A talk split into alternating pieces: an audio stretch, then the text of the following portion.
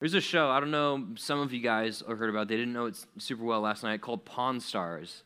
Um, and basically, if you don't know about the show, what it is is people bring in from their house items that they have, old antiques. So it's kind of like an antique type sh- type store where they come in and they bring this, like, oftentimes, like, family heirloom that's been passed down from generation to generation. It's like, oh, yeah, my father gave it to me, and his father gave it to him. And it's, like, a very nice, like, antique thing that they try to sell for, like, a lot of money. So, like, hey, I'm trying to get rid of this autographed football by, like, all the uh, w- w- all the Super Bowl winners of the Green Bay Packers back in nineteen fifty-five, and I'm looking for uh, one hundred thousand dollars or something like that. And so then they'll, like, inspect it, and if they think it's a good item, they'll end up buying it and uh, make that money.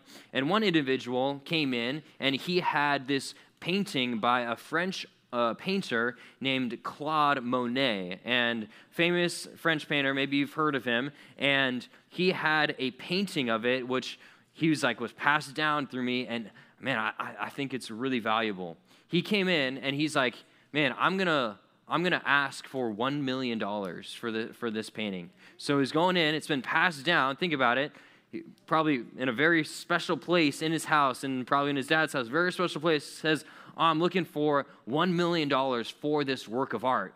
And so he gives it to the guy, and uh, the guy at the, the pawn shop has this guy that knows art very well, so he comes over and, and looks at it and inspects it to see, oh, man, should we should we buy this thing or not? And the guy ends up looking at it, and he says, you came in looking for a million dollars? Um, actually, this this is a fake painting, um, and, and, and it's worth nothing, and so we don't want to buy it. Think about that. You're that guy walking in there thinking that, man, I've got this work of art worth, I mean, a million dollars. And he walks away, and he's, man, for all those years, I was deceived. Year upon year, my parents were deceived, my grandparents were deceived, thinking this was real, and it turned out to be fake. I mean, I kind of feel bad for the dude who was deceived for such a long time. And we can be deceived in many different ways, but ultimately we can feel bad for the guy. But really, the worst way to be deceived, and the people we should feel the most bad for, is people that are deceived not when it comes to how much their, their art is worth, but people who are deceived when it comes to their standing with God. People who think, oh, yeah, I have a relationship with God. I'm right with him. Yeah, I am a Christian. I'm a follower of Jesus. But if we really inspected their life and evaluated some things about them, say, hey, is it, are you real? Are you a genuine follower of Christ or not? I don't want any of us in the room to be people who are deceived, thinking we're right with God when we're not. And sadly, it's far too often. I mean, when you hear our baptism services that happen, how how often do you hear, oh, I, I mean, I thought I was a Christian, and then I realized that I wasn't a Christian. I mean, even part of my own testimony was there was a span of about four or five years all throughout junior high. I thought I was a Christian. I wasn't trying to trick anybody, um, but I genuinely thought I was. But if you looked at some things about my life, it showed, hey, you're actually not right with God. In the passage that we're going to look at today, I turn to it. It's James one, twenty-six through twenty-seven. It's going to give us some tests and some things that we can look at our lives in light of these things that are listed and say, okay, these are things that a Christian does. Does my life align with those things? Not saying that we're saved as a result of our works. That is not what I'm saying. I want to say that here at the front. We're saved only by repentance and trust in Jesus Christ. But once you do that, there are going to be things that in your life change as a result. And guess what? If things don't change in your life, did your heart really change? And I think what James is going to sh- show us is that, man, you can look at things in your life to give you confidence or assurance that, yeah, I'm a follower of God. Or if those things aren't present, you can say, am, am I actually a Christian? Or is it fake? Am I a counterfeit? Is it fake faith? Let's look at James one, twenty-six and twenty-seven and see what are some of the tests that we can examine our life with. It says this, verse twenty-six. It says, if anyone thinks he is religious, they're right there, thinks he's religious. So someone thinks, hey, I'm a follower of Christ, I'm a Christian. In this uh, setting, he tr- uses the term religious to talk about that. Oh, yeah, I think, man, I go to church, I, I come to small groups. You know, sometimes I do the D V R. I, okay, yeah, I, I mean, I think I'm a follower of God. If anyone thinks he's religious and does not bridle his tongue, but deceives his heart, this person's religion is worthless. This idea of bridling his tongue. Hey, if you say, yeah, I'm a Christian, I have genuine faith in Christ, I'm a follower of him, but yet you don't have control over your tongue, this idea of bridle, what does it say?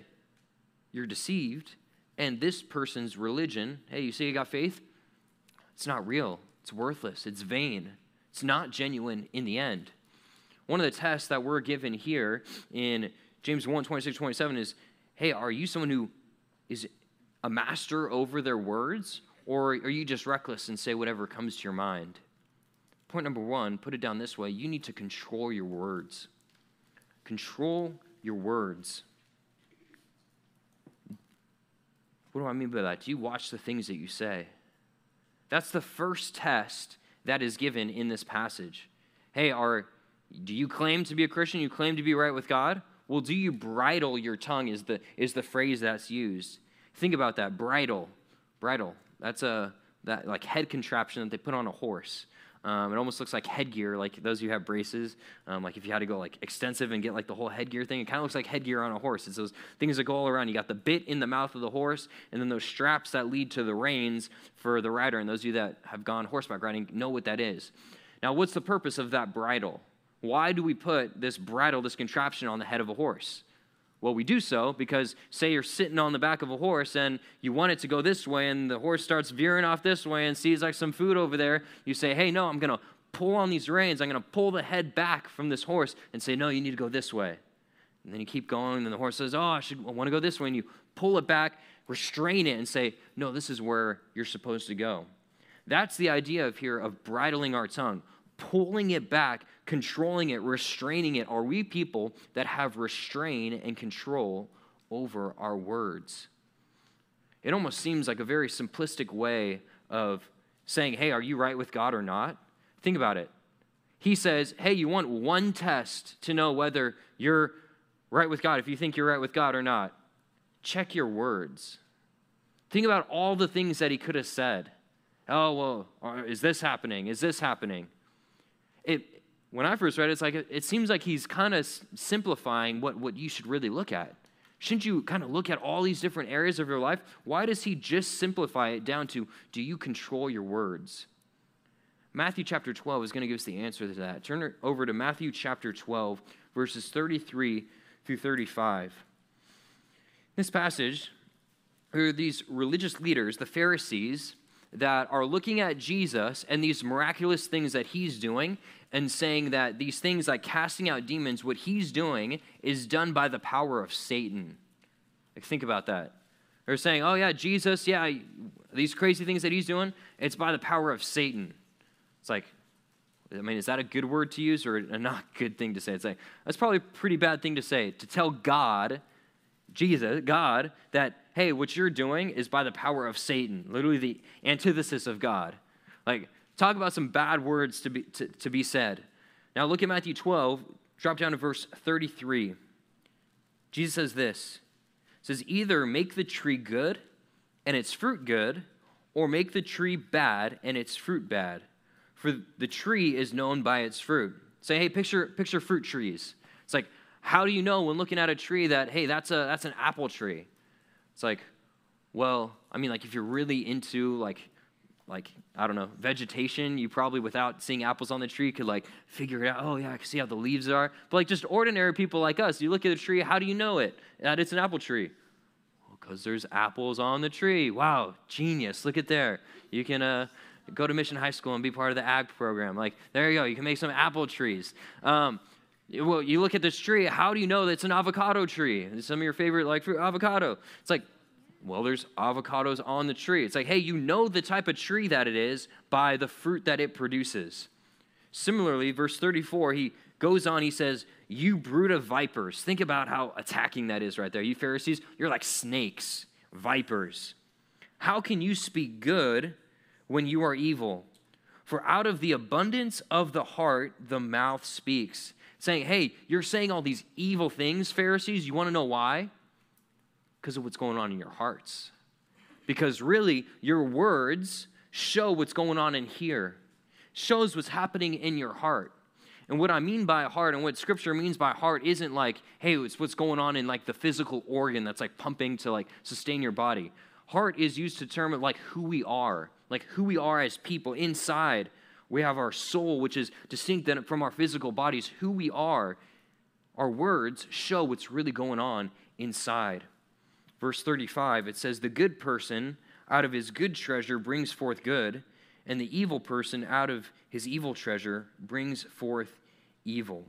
Say, so, hey, if you have a heart that's been changed by Christ, you've repented of your sin, you've put your trust in Christ, guess what? Second Corinthians five seventeen, if you're in Christ, you're a what?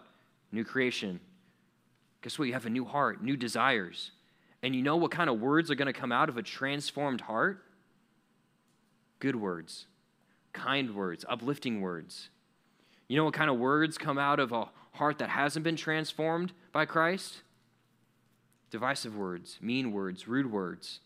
That's why James can say, hey, you want to check, examine yourself, test number one to see, man, and I think I'm a Christian. How can I either be affirmed or denied? What's the content of your words? Once again, you're not going to be perfect. You're not, not going to say, oh, yeah, well, I mean, that one time I said a mean thing. Oh, that must mean I'm not a Christian. We're not going to be perfect with our words, but what is the general pattern of your life? Because a transformed heart by Christ is going to lead to transformed speech, different words. Would you say when that moment that you say, hey, I became a Christian, did your words and your speech look different before and after? Was there a change in that? Because you need to realize that your words are impactful. Your words matter. Maybe you say, oh, my words don't matter. I think we recognize that words do matter. Not like the phrase, sticks and stones will break my bones, but words will never hurt me. That's a lie. That's not true. And you've experienced that. You've had someone say something mean to you, and that really hurts you. You felt the pain of that. Or someone says something really nice to you, and that's really kind to you.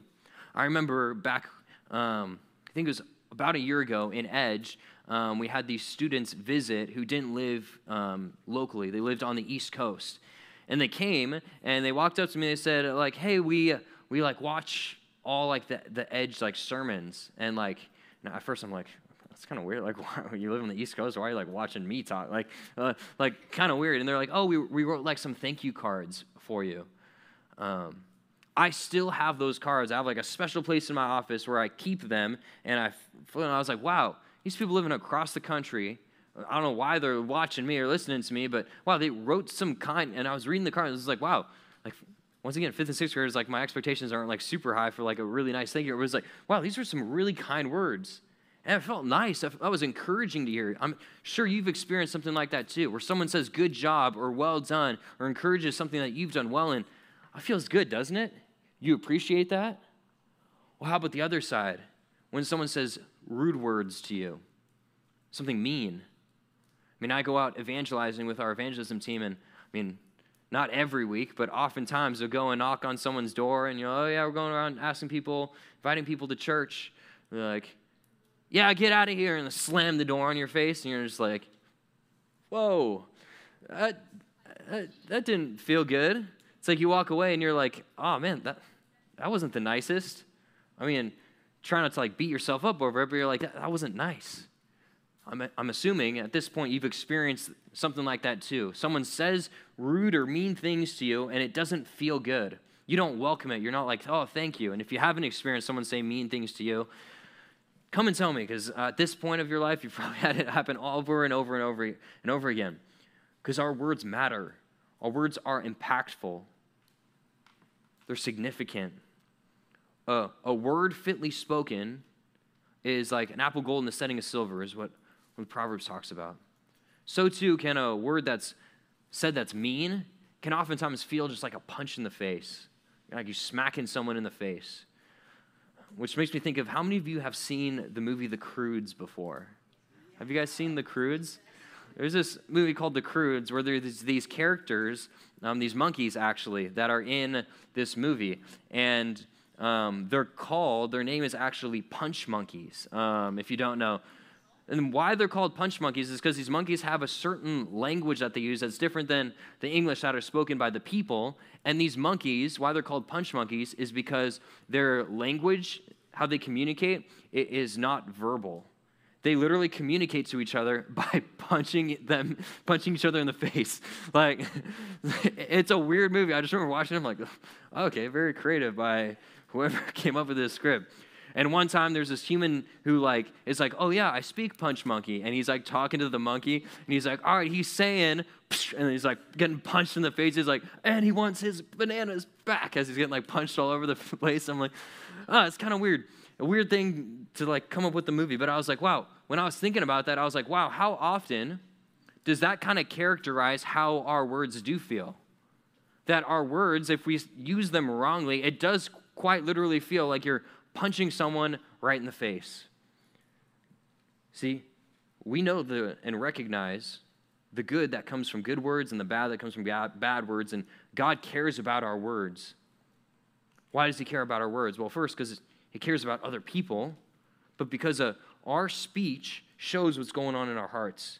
And a transformed heart is going to lead to transformed speech.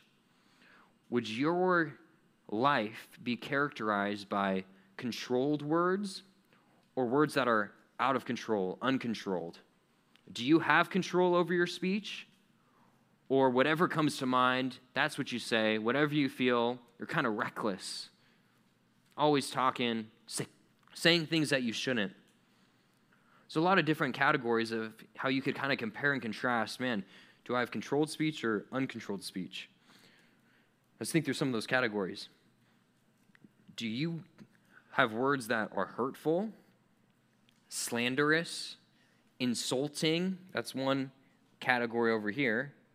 Or do you have words that are uplifting, encouraging, kind?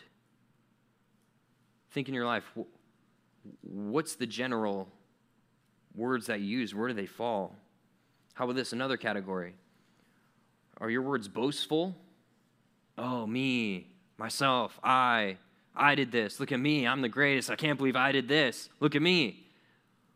Or is it uplifting others, praising others? I mean, praising God ultimately. Where would your speech fall under? How about this, another category of uncontrolled speech. Empty religious phrases. What do I mean by that? You could go into main service and stand there and sing the worship songs, but not really even be thinking about what you're saying. Just, oh yeah, I'm just saying this thing, just kind of like going through a script, not thinking about it, but oh yeah, la, la, la, la, la, la. I mean, is God pleased by just vain things said? No, he's not. Oh, just I'm not, not even thinking, careless. No, even if it's a good thing, he wants you to mean it, be heartfelt about that. Is it empty, vain, thoughtless, religious phrases or songs sung or answers um, given in small groups? Or is it genuine praise and worship when you sing to him? Heartfelt answers that you give in small groups. Which side would your fall on? Are you a liar? It's another category. Do you fabricate the truth? Make things seem bigger than they are? Or are you a truth teller? Are your words divisive or are they unifying? Do you use God's name in vain?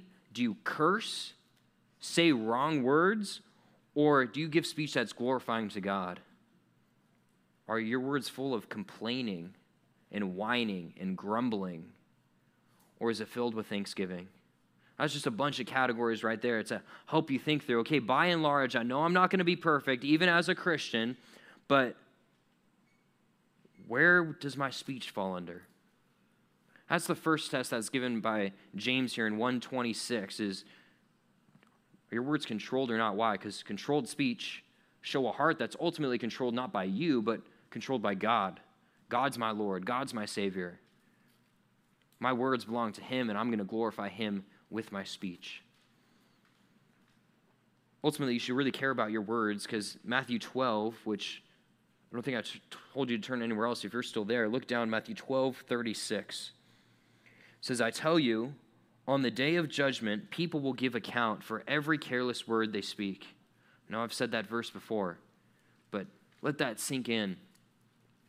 Every careless word, every sarcastic comment, every passive-aggressive statement said, every argument started with your siblings, every rude things said about your parents or about your teachers, you're going to give an account for. Do you care about your words?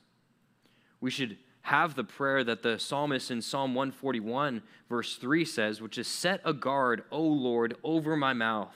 Keep watch over the door of my lips. Can that be our prayer? To control our words? It's the first test right there. Who have controlled speech. The second one, turn back to James chapter one. Let's look at verse twenty-seven. The second test to see, oh man, I think I'm a Christian. Okay, I'm looking at my words, seeing where do they fall under. Second one comes in verse twenty-seven. It says this, religion that is pure and undefiled before God the Father is this, to visit orphans and widows in their affliction, and to keep oneself unstained from the world. So kind of on the opposite side of verse twenty-six, where it's, hey, this is you think you're you think you're right with God, you think you have this genuine religion, this faith in Christ, and you don't control your words, you're you're fake. But here now, let me show you what it looks like to ha- be a genuine Christian. Uh, religion that is two words that are given, pure and undefiled, and they're kind of two synonyms to kind of say the same thing. Um, undefiled is the negative synonym of pure. What do I mean by that? It's like if I said, Um, that someone's shirt was dirty and unclean. It's like, okay, you're kind of saying the same thing. Clean would be um, the antonym. Unclean would be the negative synonym of uh, dirty. So pure and undefiled, saying the same thing. So, this is religion. This is faith that is pleasing to God. That God is, yeah, well done, acceptable, great. He isn't very extensive about it, but here's one attribute that you can check in your life to say, man, I call myself, I think I am a genuine Christian. Do I have this thing? Here's what it is. To visit orphans and widows in their affliction. Their affliction, their suffering, their trouble, the pain that orphans and widows go through. I want you to think a little bit back to the first century of James and how he's writing to his audience. We established weeks ago at this point that he's writing to these uh, Christians that are being persecuted. And because there was heavy persecution going on, they were kind of scattered all around. You guys remember that, right? Kind of scattered all around. Now think about it. If you had to pick up your family and or pick up yourself and move somewhere else, you have to go find a new place to, to earn a living, find a new place to live, a lot of things that go on. Well, who would it be the most difficult on to just get up and, and go somewhere else? Who would be the people that have the most difficulty, affliction, suffering? Well, it'd be probably the orphans and the widows, orphans, those without parents, or oftentimes used as not necessarily just those without uh, two parents, um, but those that maybe just are without one parent. So think about like an orphan. Uh, it's oftentimes even translated fatherless. So maybe they do have a mom, but hey, guess what? The dad's the one who makes the money or brings home the bacon and does that sort of thing. So, I mean, how are we going to get our meat's end? Think about a widow.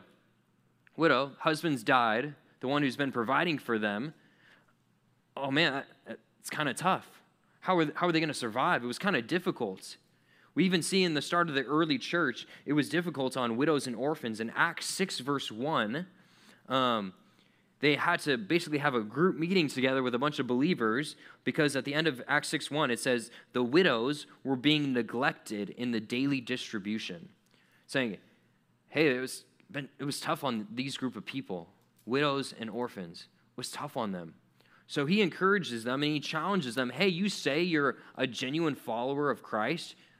Do you care for orphans and widows? It's a good test for us. Point number two, you need to care for those in need. Care for those in need. That's the second test that we can give and examine our hearts with. First, do I have controlled speech? Second, do I care for those in need? In the first century, those most in need were orphans and widows. Uh, can be applicable, I think, in some senses today, but we'll also think through some other maybe needy and neglected individuals in our modern context. But think about it. Do we care for those in need? You know who does care for those in need? God. Sounds, sounds simple to say. God cares for them. Psalm sixty-eight, verse five says, Father of the fatherless. Well, who's the fatherless? That's, that's an orphan. So father of the fatherless and protector of widows is God in his holy habitation. Say, hey, you know who's the father to those without a father? God is. You know who's the protector for the widow when um, they don't have anyone to protect them? God is. God is the one who cares for them. God cares for those in need. God cares for the neglected. I mean, God didn't only say that we should care. He, he showed that he did. I mean, when Jesus came into the earth, he cared for those in need. He cared for those who were outcast. He cared for those who were neglected. In Matthew chapters eight and nine, you can see all kinds of people that Jesus interacted with that were kind of outcasted by society. I mean, in Matthew chapter eight, Jesus um, cleanses a leper. Think about that, leprosy. Someone who had leprosy, they basically said, hey, stay away from the rest of us. I mean, talk about neglected. Hey, get out of here because, like, we don't want you to infect everyone else. Stay away. Well, Jesus cared for them, and, I mean, so specifically showed his care for this leper in particular by saying, hey, I'm going to heal you. Gone is the leprosy. Other people in Matthew chapter eight, nine, a paralytic, someone who can't walk, someone who had to beg for their meals, beg for food, beg for money. Jesus cared for them. He could have just said, oh, I'm going to move past them. Yeah, who cares? No, he cared for them. The blind man, a man unable to speak. I know Jesus quite literally showed his care by healing them, but others, he showed his care just by being around people that the rest of society at that time would have been like, why are you hanging around those people? Jesus gets in trouble by some of the religious leaders for hanging around people, people that are in need or kind of outcasted or neglected, and they say, why are you hanging around those people? You should be hanging around those, those needy, neglected people. Stay away from them. That's what it says in Matthew nine eleven. It says, when the Pharisees saw this, they see Jesus hanging around with these certain people that they don't like. They said to his disciples, why does your teacher eat with tax collectors and sinners? Why is Jesus doing that? Tax collectors. Oh, we don't like these people. They're taking our money from us, oftentimes doing it unjustly. Sinners, that's like a broad category. All these uh, wicked people. Why, why is Jesus doing that? Well, he says, hey, those who are sick are the ones that need a physician, not those who are well. So Jesus cared for those that needed help because he was the helper. Jesus cared for those in need, cared for those who were neglected. Do you care for those who are neglected? Who are some of those people? Who are some of those categories that we can think of of neglected or needy individuals? I mean, we can see a couple examples here in James one. I think they apply today. Orphans, those without parents, widows, those without spouses. I think we can even broaden the sense of widows in saying elderly people. Those are often neglected in society today, pushed aside. I mean, it. It's sad. How about this? Lonely people, new people. If a new person comes into the narrow, do they feel neglected? Do they feel like, oh, well, they've already got their friend group, so yeah, I don't like it here. It could be an area of someone who's neglected. How about this? People that are sick, people that are hurt, people that are in need and neglected. Do we care for them or not? Well, Nathan, I don't I don't have that much. I mean, I, if I was to, like, add up all my savings together and, like, give it to a widow, like, I don't know, maybe I could, like, feed her for, like, a month. Like, I don't, don't just think of care in monetary terms. Like, yeah, obviously those that have an abundance of wealth, not even necessarily just abundance of wealth, we're supposed to use our finances, no matter how much we have, in some capacities to give to those who are in need. But care isn't just limited to, to, to money. I mean, you can show care to someone by being there for them. I mean, if a new person walks into the narrow, that's a neglected person. I mean, you could show care to them by, like, hey, here's twenty bucks. Kind of weird, though. Um, but you could show your care to them by going up and talking to them, being a friend to them, welcoming them into the group. I mean, one of the reasons why we don't like caring for these people, and, I mean, this might hit really home in one group in particular, with the elderly, those who are neglected, It's because there's a lot of people, and sadly, I think people in this room who don't like old people, don't care for them. And while you wouldn't say that, no one would, like, if we handed out tests, hey, do you care and like elderly people? You wouldn't put, like, no. But do your actions show that you actually care for widows? You actually care for elderly individuals? Or is it, oh, man, I don't want to go talk to them. Oh, man, if I, I don't want to go see my grandparents tonight. I was going to go have a sleepover with my friends. I really got to go talk, and we're talking about parent, adult things. Ugh. Do we? Or do we respect and honor those who are older than us? I mean, sadly, today in our culture, there's such a disgusting uh, disregard towards old people. Even a lot of the social media influencers, and they talk about, oh, yeah, the most neglected often in our society are the, the pre- preborn, oftentimes the unborn, or the children, and then on the other spectrum, old individuals. Yeah, you're on your last leg anyways. Who cares? You're almost dead. It's awful. It's disgusting. Now, do those attitudes and mindsets, do they infiltrate our own heart and our own minds, or do we respect, honor, and care for those who are older? Leviticus nineteen, verse thirty-two says, "You shall stand up before the gray head and honor the face of an old man, and you shall fear your God. I am the Lord." Say, do you stand up and honor elderly individuals? I hope I never come into a room and you're sitting down and there's no other chairs and there's an old person standing there and you're sitting there in the chair, and if you don't say, hey, t- here, take my seat, offer it up. Do you stand up? Do you welcome and invite and say hi to older individuals? Even here at the church, do we just stay here in the narrow? When we go to main service, we just stick together and it's like, oh, I don't want to talk to those people in A B F. That, that's weird. I don't want to do that. Well, guess what? God, in saving those who are his, called the church, has called us to care for each other and not care about these external distinctions that we can make between each other, but say, hey, if you're a young person, you need to care for the old people, old people, care for the young people, not make all these distinctions, but have a like-minded concern for each other. Do you look at an old person in the eyes when you talk to them? Or do you just try to find every way to get out of that conversation because, oh, it's kind of weird? One of the tests that we can ask ourselves, if we're genuine followers of Christ, we're going to care for other people and care for the neglected and care for the elderly.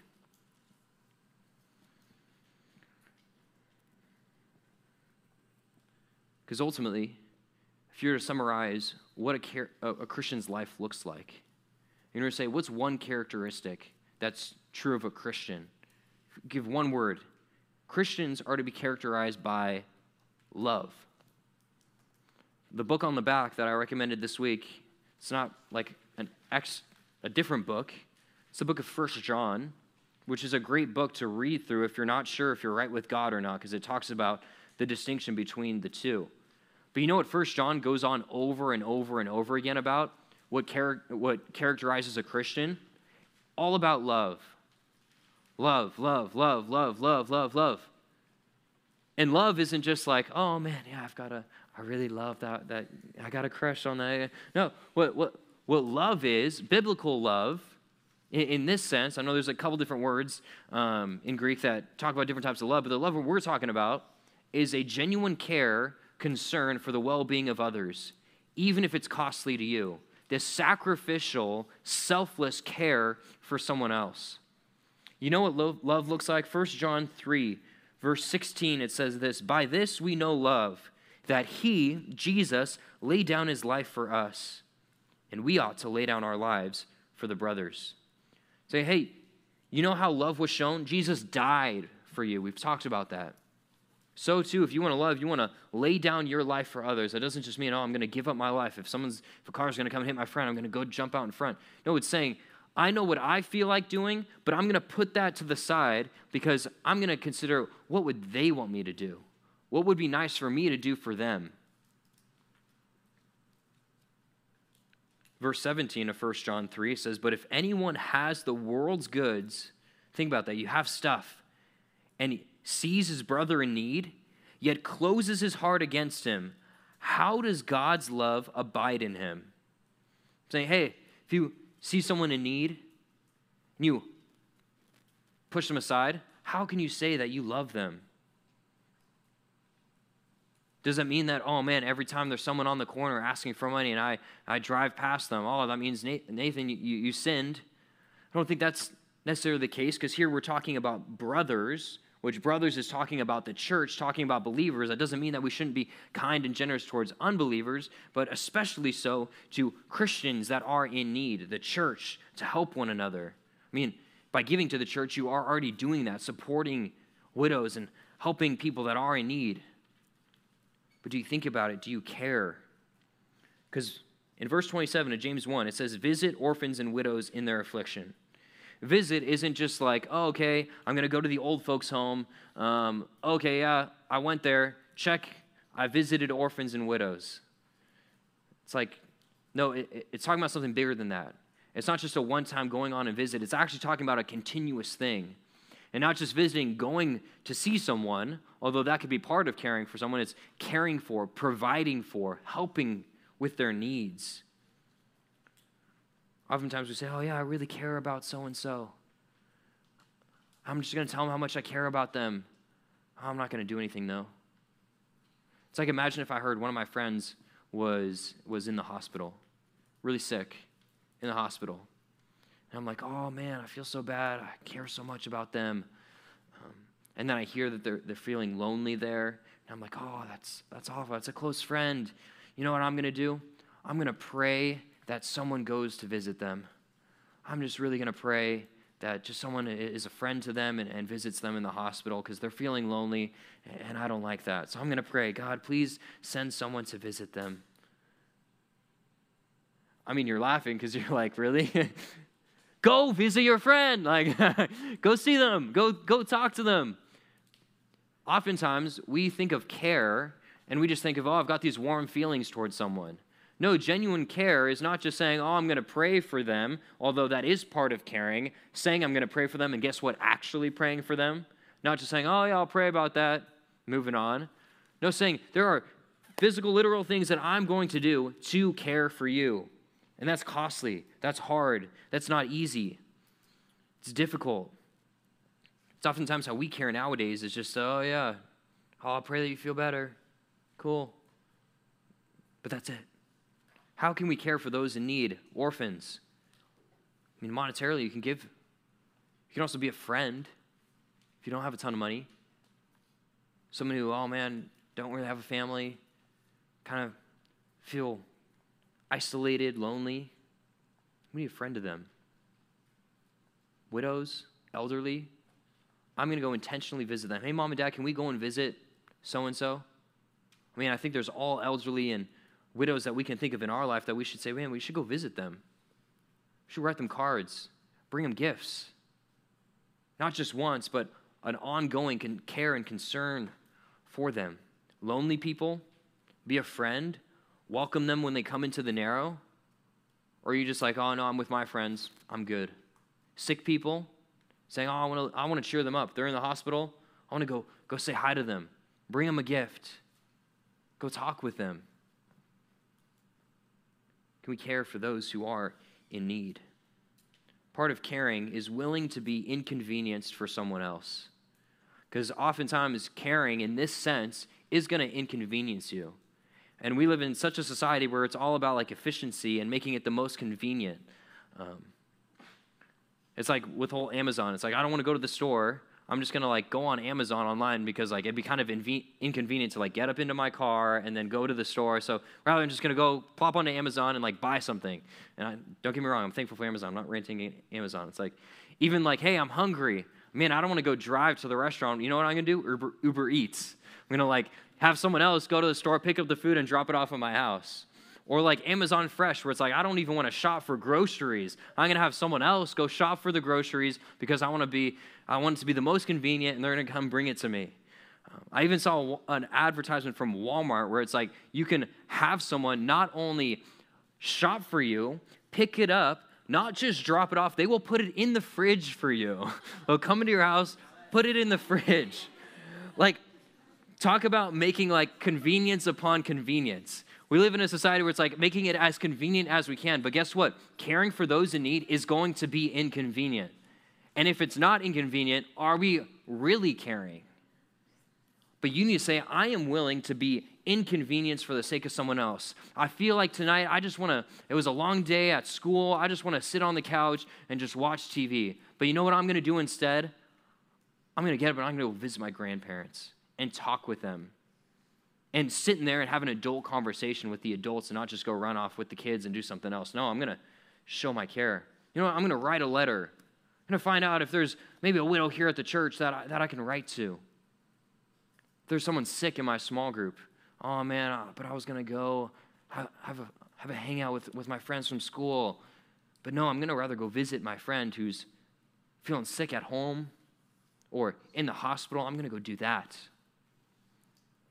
Test number two, do we care for those in need? You can get an A plus in your Bible knowledge, but an F in care and love for other people, and what good is that? Because why that is a test for whether we're right with God or not is because a transformed heart, once again, is going to manifest itself in genuine care and concern for other people, in particular, those who are in need. Third test, quickly, James one twenty-seven.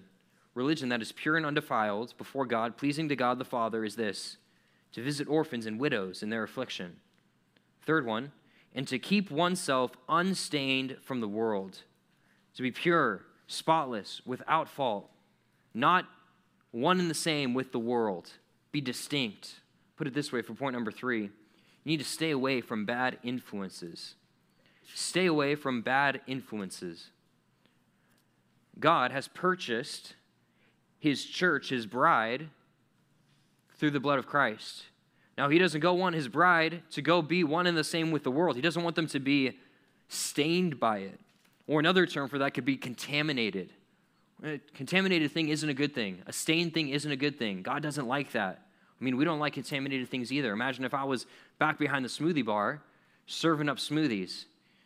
There should be a red flag going off right there. Like, Nathan's running a smoothie bar today. Beware. And I come, and you're coming to get your smoothie, and I'm like, oh, here you go. Here's your delicious smoothie. Just by the way, it's been a little contaminated. just just a little, yeah, just a little. Um, you'd be like, uh, like, what do you mean by contaminated? Oh, just like a little toilet water. J- just a little bit. Yeah, just a, just a tiny bit. You'd be like, uh... Uh, uh, hard pass. That is disgusting. I do not want even, oh, just there's just one drop. I don't, I don't care. I do not want my smoothie being contaminated in any way. Don't want it. So too, God doesn't want his church, his bride, believers to be contaminated or stained by the world. There's so many bad influences out there. Do we draw towards that? Contamination is not a good thing. It's like one time I was at Knott's Berry Farm with my friend, and we went to Panda Express, and he was eating his orange chicken, and he got to the bottom of his orange chicken, and he found a penny in his orange chicken. It's disgusting. If you know anything about how gross money is, gross. It's like contamination is not a good thing. So too, all the bad influences that are out there in the world. And I'm not even just saying out there. I mean, you could be coming to the narrow, and there could be friends that are bad influences on you here. Now, why this is a good test to say, am I right with God, is do you naturally slide toward the, oh, man, it's a little edgier crowd. Oh, they kind of like doing things that are like morally uh, uh, sketchy at best, but definitely some bad things at school. Or we all know, because I went to school as well, like there's those group of people that are oftentimes deemed the cooler kids, but they're doing lots of bad things. Do you tend to like slide towards that side of people? You say, man, I need to stay away from them. Those bad influences, do you welcome or are you beware of bad influences? Not just your friends. How about this? Media, T V, movies, TikTok, social media, YouTube, music. What do you consume? Because everything that you consume, if believe it or not, it's influencing you in some way. We all like to live in this world like, oh, I can listen to as much bad music as I want. It's not going to influence you in any in, influence me in any way. That's not true. It rings through your mind. It, it's like meditation, why we say, hey, God's word, think about it a lot because that's going to influence you. So too, everything that you consume that goes through your ears or you watch, you take in, has an influence on you. You need to understand that. You need to know how you're influenced and what you're influenced by. And a test to ask yourself is, do I lean towards the bad influences or do I, am I quick to say, get out of here? Do I push them away? Israel, the nation of Israel in the Old Testament, oftentimes were influenced by poor influences. They were engaged in this thing called syncretism. Um, syncretism, what that is, is worshiping the God of Israel, but also false gods at the same time. So it'd be like, oh, over here, we're going to have a sacrifice to the God of Israel, but also we're going to sacrifice to uh, these false gods just to have like all of our bases covered. Well, you think God was pleased with that? You think God was happy about that? No way. I mean, think about it. One of the rules in the Old Testament was that they were not, not supposed to intermarry with people of other nations. Why? Oh, is, is that racism? No, because he didn't want Israel to be persuaded and influenced by these people who didn't worship the true God, and they marry these people that worship false gods, and they're influenced to say, oh man, maybe we should worship these false gods too. It says, no, stay away, beware, watch out. Do we watch out? Do we beware? Or as First John two fifteen says, do we love the world and the things in the world? And all those things that are edgier, oh man, those T V shows that, oh man, they're, they're rated a little worse, or but man, I don't like watching the kids shows that like don't have anything bad in it, so I want to lean towards towards the bad stuff, the slightly just not too bad, but edgier, because that's that's that's what everyone watches nowadays at school. It's the cool stuff. Where do you fall? Ask your heart. Examine yourself, because it impacts you. Filter the things that you consume. T V, movies, all that stuff that I listed, conversations. Filter it through. So the three tests to examine your lives that are given here in James one, twenty-six through twenty-seven. I started this sermon talking about a man who was deceived about this thing that he thought was very valuable when it was not. Well, one thing that I have that I would probably bring to a, a a store like that to potentially sell is I have this Michael Jordan rookie card. Um, so back in the day, I used to collect cards, um, sports cards, and rookie cards are like like the most pristine or special cards. And I have a, a Michael Jordan rookie card. If you look up like how much it costs to, to buy a Michael Jordan rookie card, they range from like hundreds to thousands of dollars. Um, and so I've got I've got a card. I could show it to you. It's it's in my office, um, but I don't have it verified. Um, and to be honest, I, I don't really want it to be checked because I have a feeling that it's not a legit, actual Michael Jordan rookie card. Um, why do I think that? Well, I bought it on an eBay auction for seven bucks, so there you go. Um, but who knows? Maybe I maybe I got a steal of a deal. But I'm content just kind of living in ignorance, being like, hey, maybe I've got this really valuable like Michael Jordan rookie card, because I feel like if I actually do get it tested, it's going to show to like not be real, and it's like, oh, I'd rather just live in ignorance, live in bliss. I don't want you to not examine your heart and think, oh, I'm just living in ignorance, living in bliss, thinking I'm right with God. That's the worst thing that you can do. What you need to do is examine your life. Second Corinthians thirteen, verse five says, examine yourselves to see if you are of the faith. Look at your heart. Look at your life. Do I control my words? Do I care for those in need? Do I steer clear of bad influences?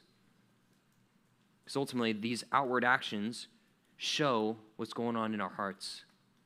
And if all those things, you say, yeah, I do those things, awesome, excel so, still more. But if not, ask yourself, am I really right with God? And if not, get right with God. Talk to your leader. Talk to me. Don't push it off.